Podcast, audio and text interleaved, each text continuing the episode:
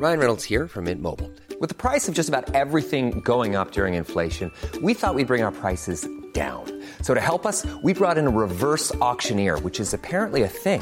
Mint Mobile unlimited premium wireless. Ready to get 30, 30, bit to get 30, bit to get 20, 20, 20, bit to get 20, 20, bit to get 15, 15, 15, 15 just 15 bucks a month. So, Give it a try at mintmobile.com slash switch. $45 upfront for three months plus taxes and fees. Promo for new customers for limited time. Unlimited more than 40 gigabytes per month. Slows. Full terms at mintmobile.com.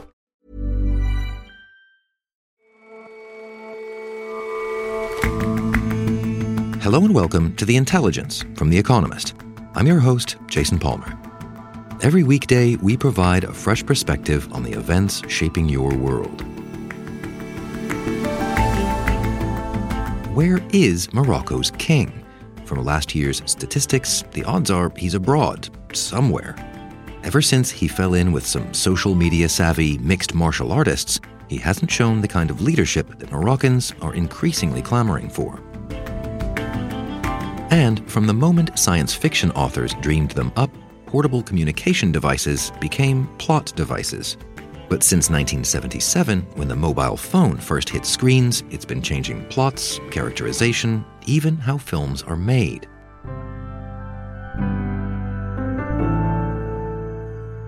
First up, though,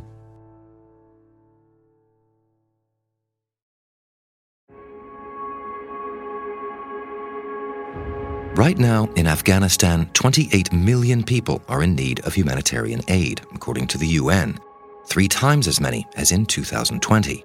Some 97% of Afghans live below the poverty line. A bad situation was made much, much worse in August 2021, when American troops suddenly withdrew this historic moment, the last U.S. troops have withdrawn from Afghanistan, ending America's longest war. Military planners had hoped to pass control seamlessly to an elected government in Kabul. That failed spectacularly. What you are looking at right now is Taliban fighters inside the presidential palace. Instead, the 20 year long conflict ended with pictures of desperate people clinging to the landing gear of a plane fleeing Kabul. The Taliban had regained control of the country. The question had been whether the Taliban would lead as it had previously, that is to say, mercilessly and chauvinistically. The answer is now clear. The threat of amputations is back, Women and girls have been barred from work and education. The Taliban government of Afghanistan has ordered an indefinite ban on university education for women. Yet, for all that, wholesale collapse hasn't materialized. I was in Afghanistan late March, early April, first time since September 2021. Jon Boone writes about Afghanistan for The Economist. The main surprise was that the situation, particularly in Kabul, wasn't as bad as I'd been expecting. It's still a congested, busy city full of people. The Taliban has widened roads, it's regularizing the street hawkers, making them ply their trade in specific areas. It's got various big companies to sponsor corporate art on some of the roundabouts in the major parts of the city. So they're making a big attempt to present an image of, of competence and efficiency. So, how have they managed these, at least surface level improvements? Very striking is that the Taliban have managed to increase revenue from customs. It is now extremely risky to try and bribe a customs official at the border. And that has led to a huge increase in the amount of revenue that the state is getting. A very striking example of this are the money transfer service run through the Hawala system. Their businesses were used to transmit the proceeds of crime, the proceeds of the narcotics industry. Under the previous government of Ashraf Ghani, there was a big attempt to reform these guys, but it never happened remarkably, the Taliban came in, and now it is impossible to do the traditional no questions asked money transfers around the world. And these are huge changes which happen very quickly, as the Hawaladars told me, because if you're facing Sharia law punishment, which might include hand amputation, then you do not take the risk of committing crime or asking for a bribe. So you're describing a lot of organization, a lot of cleaning up and so on. But what is life like for the average Afghan person now? I think it depends. There's definitely appreciation in those parts of the country where there was a great deal of fighting that the war is over. But overall, the economy is in desperate straits. One estimate reckons 700,000 jobs have been entirely lost. I saw some of this firsthand going to one of the food distributions run by the World Food Programme. Sometimes she doesn't eat and gives to her children, and sometimes when the food is so less, so they make less to eat and survive. I talked to one lady through a translator who explained that the loss of jobs in her family had hit her extremely badly. Before the revolution, her son was working with the police as a police. Mm. So he has 10,000 salary per month. So the situation was good. At least they can eat better. And she was working in school as a cleaner. Uh, and so, so what's the son doing now? He's jobless. They were distributing sacks of flour, bottles of cooking oil, and little pouches of, of salt, which was what the people that were attending would have to survive on for a month or more. Great. Well, thank you very much. Thank you for talking. This was a common story. I encountered it from a young student called Farid Hamad. UN food. Yeah, sometimes we get it, yeah. Yeah. Sometimes we obtain from it. But there are many people we cannot. I met him in Wardak province, although he was actually a student at Kabul University. There are many people that did graduated from universities and they don't have so far any job. Mm-hmm. So no jobs? Yeah, no jobs. And what about the price of everything? Is everything just too expensive? Yeah, the, everything is going up day by day. Mm-hmm. You know, food is so expensive here. Yeah. Previous government, we have one packet of food, almost thousand Afghani, but to, now we have this kind of food, two thousand Afghanis. Mm-hmm. Yeah, it it's going up. One of the most striking examples of people living in massively straitened circumstances was a former television presenter who since the Taliban came to power, has had to turn to prostitution when women are being pushed off the streets. But she told me she found ways to get around this by bearing her glossy shoes so that people could see them under her burqa. Although increasingly she now has a, a list of clients and they, they share her number with other people. So, implicit in what you're suggesting there is that the Taliban is being just as awful to women as was feared when they first came to power. There's certainly been a lot of extremely repressive policies introduced. Women have been banned from secondary schools, from universities, from NGOs, more recently, the UN, and many workplaces. These measures are very bad news, particularly for aid agencies that are trying to deliver aid and it has a huge economic impact as well because it further reduces the number of people in work. But it's not a completely monolithic movement. We know that the supreme leader, Hibatullah Akhundzada, he and his circle are the force behind these curbs. It's very unpopular. No one I met would justify this, including many Talibs. I talked to district governors, people in Kabul, and they would all say it's just a matter of time before girls are allowed to go back to school. But Akhundzada is a real hardliner. He even once recruited his own son to become a suicide bomber. He has an absolute veto on policy. And for the time being, that means that it's unlikely that we're going to see any change on women and girls. But you say the rules are deeply unpopular. Is that to say that his rules are being uniformly enforced even by people holding their noses doing it? Implementation of these policies is pretty haphazard. Some companies have not yet been banned from using women, particularly the big telecom companies and the banks, because in many jobs, women are absolutely essential, and the Taliban recognize that. And there's a movement to educate girls in a clandestine way. We think there are thousands of secret underground schools across the country, and I went to visit one of them in Kabul.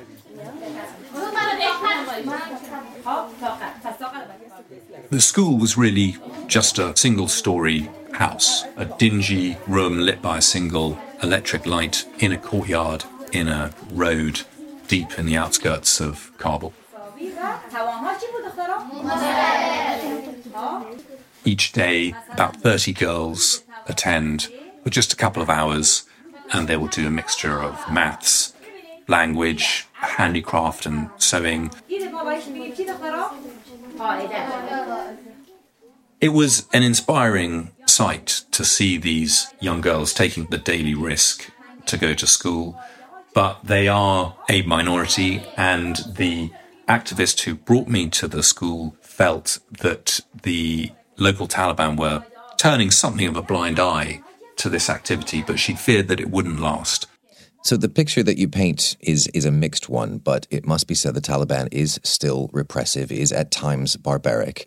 What's to be done to improve the lives of all of these people that you've you've spoken to?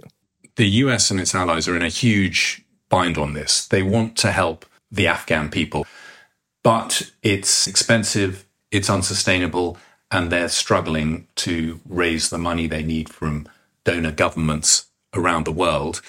Another element to this is the question of whether we should be doing more to talk directly to the Taliban.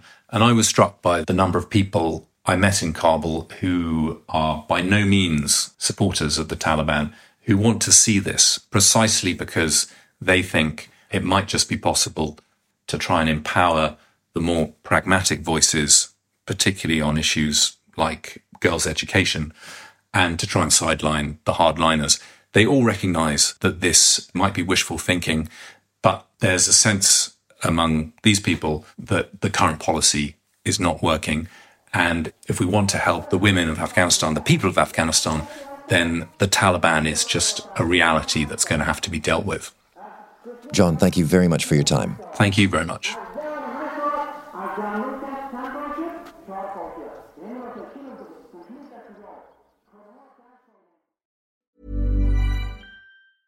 Hey, I'm Ryan Reynolds. Recently, I asked Mint Mobile's legal team if big wireless companies are allowed to raise prices due to inflation. They said yes. And then when I asked if raising prices technically violates those onerous two year contracts, they said, What the f are you talking about, you insane Hollywood ass?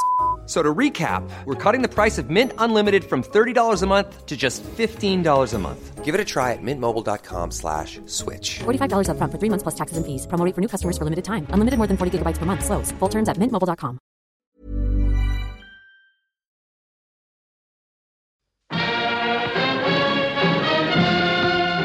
A crisis is brewing in Morocco, and an absentee king and his entourage are at the heart of it. But to tell the story of Morocco's 54 year old monarch, Mohammed VI, or M6 as some call him, I need to start by telling you about some of his friends. Nicholas Pelham is a Middle East correspondent for The Economist. Abu Azaitar is a 32 year old mixed martial arts or MMA champion, as well as a veteran of the German prison system. Abu and his identical twin, Omar, come from a small town called Frechen on the outskirts of Cologne. A lot of big support today in the arena from Morocco and from Germany. You know, I born in Germany, I raised in Germany. Their parents originally came from the Rif, mountains in Morocco's north, populated largely by the country's indigenous Berbers. The Azaitars emigrated under Germany's Gastarbeiter program, a visa scheme introduced after the Second World War, when the West German government wanted cheap, temporary foreign labour. As it turned out, two of the quickest ways to escape the Gastarbeiter underclass were crime and sport. The Azaitar brothers pursued both vocations.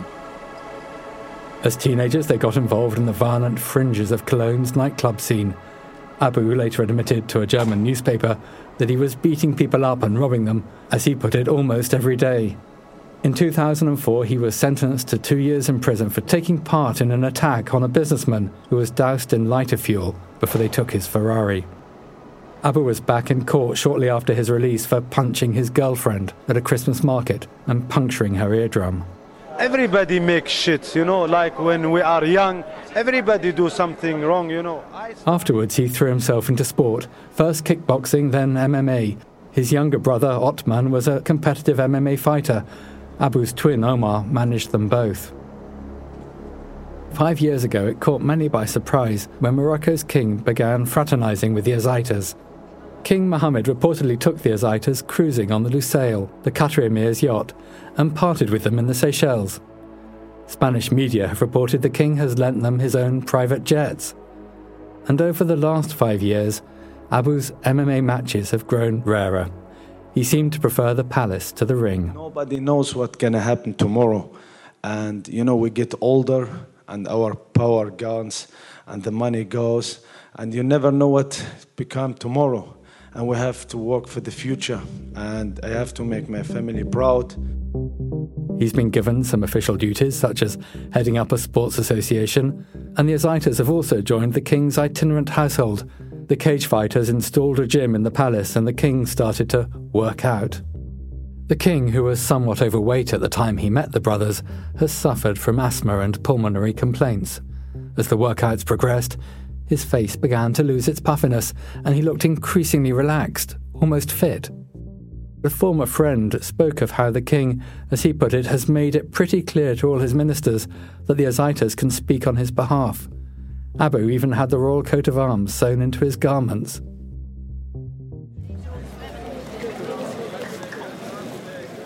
Morocco is regarded as one of the Arab world's success stories. It has a thriving car industry, and its medieval souks and tranquil riads beguile Western tourists. Morocco seems to have all the charm of the Middle East and none of its turmoil. Some academics believe that the institution of monarchy helped Morocco avoid the revolutions that swept the Arab world in 2011. Unlike the presidents of neighbouring republics, the king could quickly introduce reforms while still representing stability and continuity. But Morocco's 37 million people face the same problems now that have roiled so much of the Arab world over the past decade insufficient jobs, soaring inflation, and oppressive security services. Turbulence might well be on the horizon, and the king, insiders say, is hardly to be seen. One former official estimates that the king was out of the country for 200 days last year, and he's been gone for much of this year in Gabon. He liked to travel and take holidays before he met the Azaitars, but the tendency appears to have become much more pronounced since he met them, darting from the Moroccan countryside to West Africa to Paris. In theory, Morocco has a constitutional monarchy.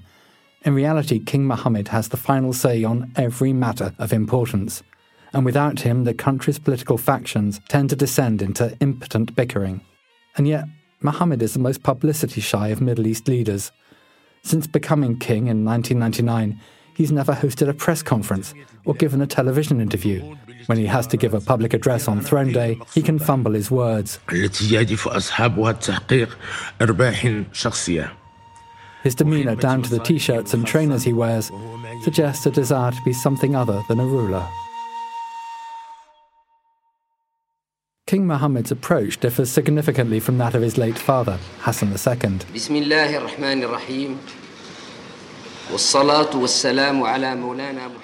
Hassan was an imposing figure. He was never happier than when grandstanding at Arab summits with a cigarette in his hand. And King Hassan also exercised regal power to the full and was feared for it. He corralled the Makhzen, the governing institution in Morocco, into punishing his enemies he hung subjects up from their ankles in secret prisons. King Mohammed grew up in the shadow of his demanding and sometimes terrifying father. He was educated at a college built especially for him. His father wanted Mohammed to feel the pressure of competition, so he filled his son's school with 12 classmates, handpicked for their brilliance. According to Le Roi Prédateur, a biography of Mohammed published by two French journalists, Hassan was once heard ordering his henchmen to give his son 20 lashes when he seemed to be falling behind with his studies. He excelled at languages and went abroad shortly after finishing his master's in public law in Rabat.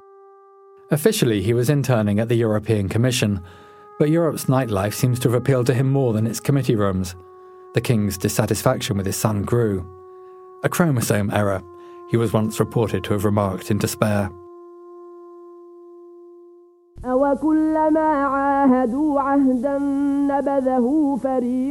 Hassan died in July 1999. Mohammed dutifully cried during the funeral procession, but friends sensed that a load had been lifted. For a while, it seemed as though he was destined to become an energetic, modernizing king. He reformed the Moudawana, the Islamic legal code, making it easier for women to divorce their husbands. He built a network of motorways and railways across the country. And yet, Muhammad's enthusiasm for ruling waned during his first few years in power.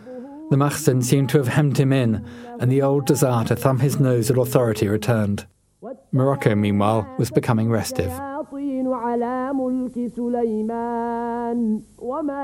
If the Makhzen could be represented by a single person, that might well be Abdulatif al Hamouchi.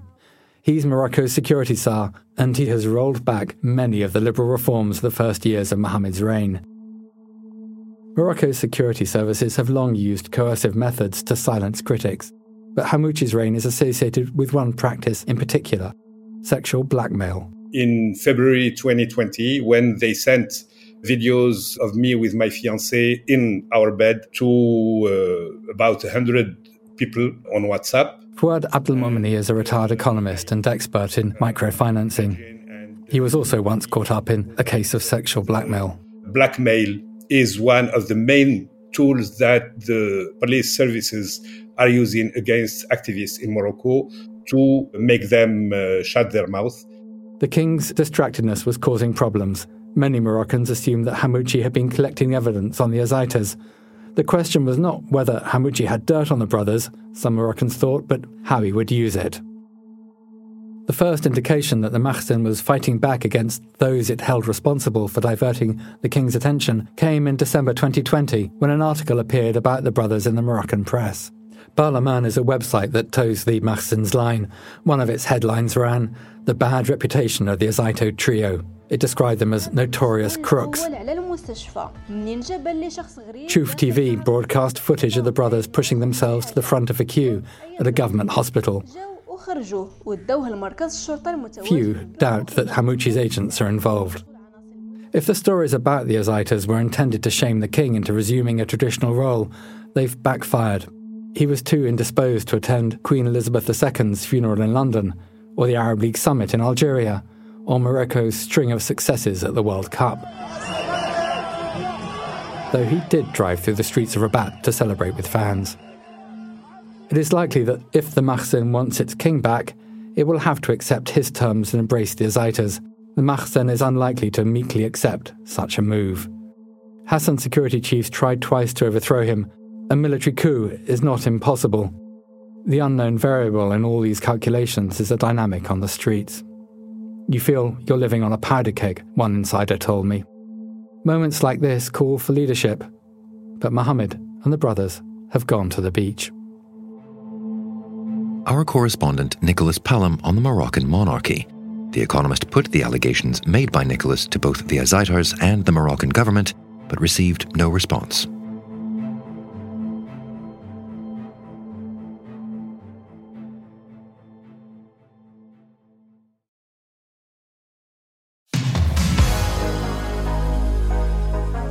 It's April the 3rd, 1973, and Martin Cooper, the chief inventor at Motorola, is standing on a street in Manhattan.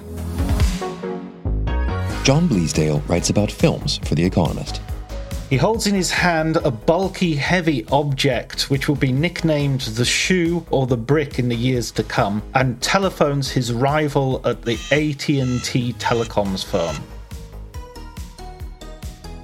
he told his rival, and so the first mobile phone call was made to troll his competitor and rival. The dream of mobile communication had long been forecast by TV shows, radio, comic strips, and books.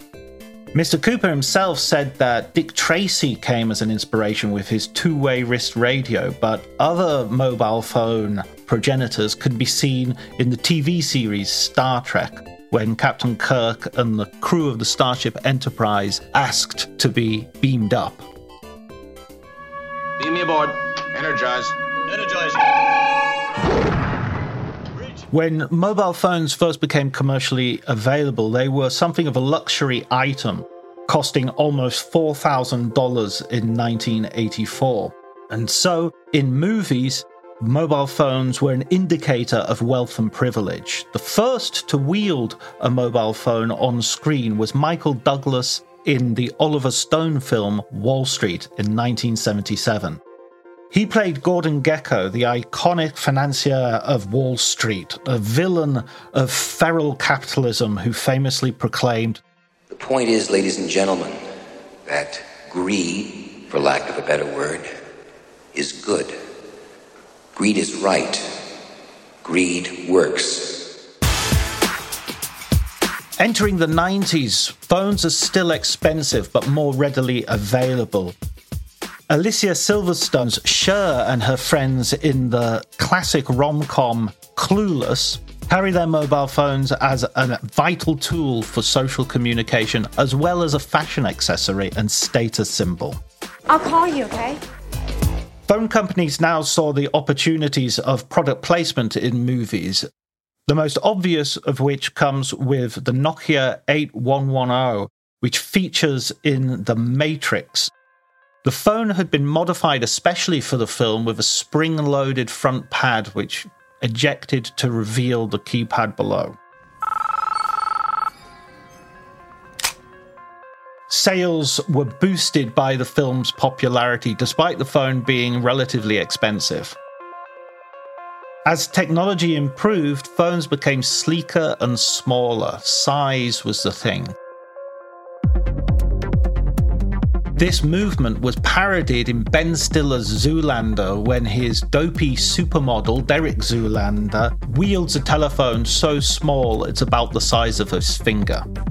Turn off my phone. Turn off my phone. One genre of movies which featured phones in a problematic way were the horror movies of the era. Horror movies depend upon characters being isolated, and the mobile phone was a technological innovation which withdrew that major threat. We gotta be in some kind of sunspot or something. There's no signal getting out. 97% nationwide coverage, and we find ourselves in that 3%. No bars. I hate the cell. The line, my phone is dead, quickly became a cliche of the genre. But it wasn't just horror films. Films involving espionage, spy thrillers have always been up to date with cutting edge technology. For years, James Bond has had the latest in telephony, whether it was a car phone in From Russia with Love, or the new high tech software which allowed him to remotely drive his car in Tomorrow Never Dies. The Bourne Identity showed a group of sleeper agents being activated to go and assassinate the titular hero via text messages. As well as in front of the camera, behind the camera, mobile phones have had an impact on cinema. Filmmakers such as Sean Baker have shot entire movies on their iPhones. Hey, Alexandra, come here. In his case, the film was called Tangerine and came out in 2015. She's back on the block?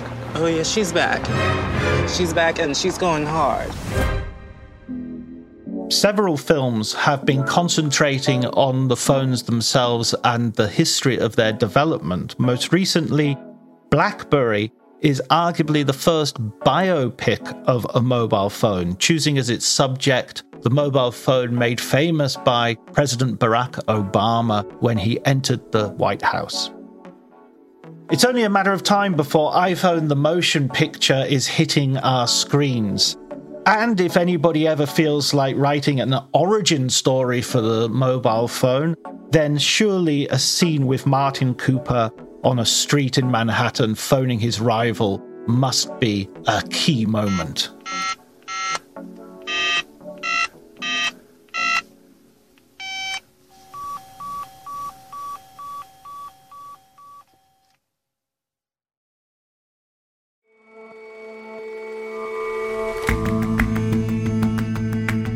That's all for this episode of The Intelligence. If you're not a subscriber to The Economist, you're really missing out. But dive in with the deal we've got at the moment a free 30 day digital subscription. Just go to economist.com slash intelligence offer or click the link in the show notes. We'll see you back here tomorrow.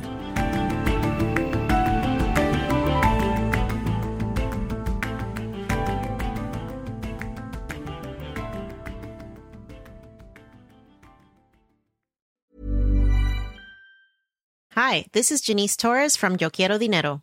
From a local business to a global corporation, partnering with Bank of America gives your operation access to exclusive digital tools, award winning insights, and business solutions so powerful you'll make every move matter. Visit bankofamerica.com slash banking for business to learn more. What would you like the power to do?